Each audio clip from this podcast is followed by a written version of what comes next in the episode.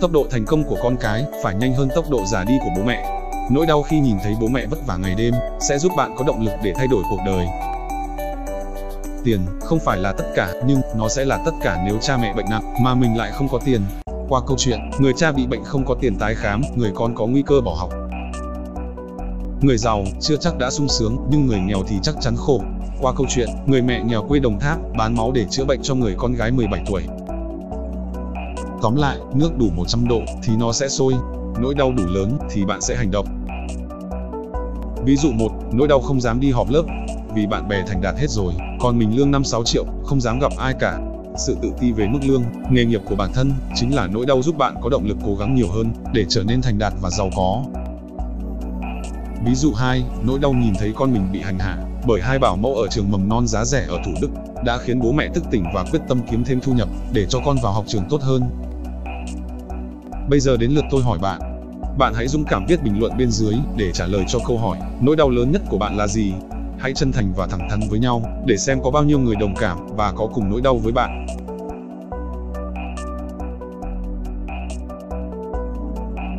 Động lực số 1 có đau đớn mới mau lớn là gì vậy? Có đau đớn mới mau lớn, nghĩa là nỗi đau của bạn càng lớn thì động lực càng nhiều. Nếu bạn không tìm được cho mình một nỗi đau đủ lớn thì khó có thể chiến thắng được sự trì hoãn.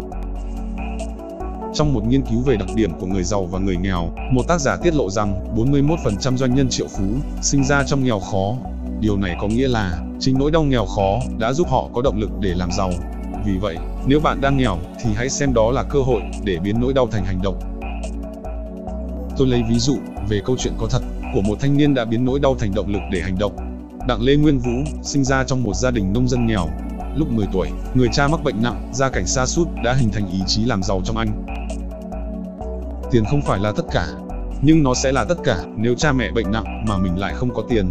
Anh tâm sự, tôi không bao giờ quên được cái ngày tăm tối đó, khi cha tôi đổ bệnh nặng mà chảy vải khắp trong dòng tộc, không làm sao kiếm đủ 2 triệu đồng cho ông chữa bệnh.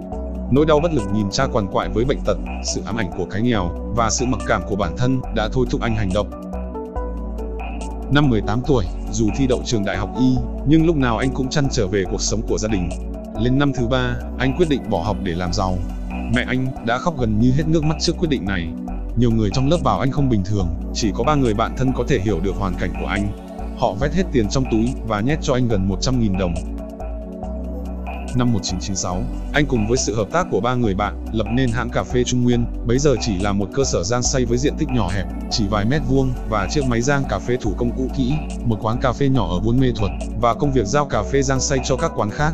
Ngày ngày, anh kỳ cạch đạp xe đi giao cà phê, rồi sau đó mới đổi sang xe máy. Năm 1998, Trung Nguyên lần đầu tiên mở quán cà phê ở thành phố Hồ Chí Minh, được nhắc đến như là doanh nghiệp đầu tiên kinh doanh mô hình nhượng quyền thương hiệu. Ngày nay, Trung Nguyên đã trở thành một trong những hãng xuất khẩu cà phê lớn nhất thế giới. Đăng ký nhận sách PDF miễn phí tại lejapan.com và akirale.com.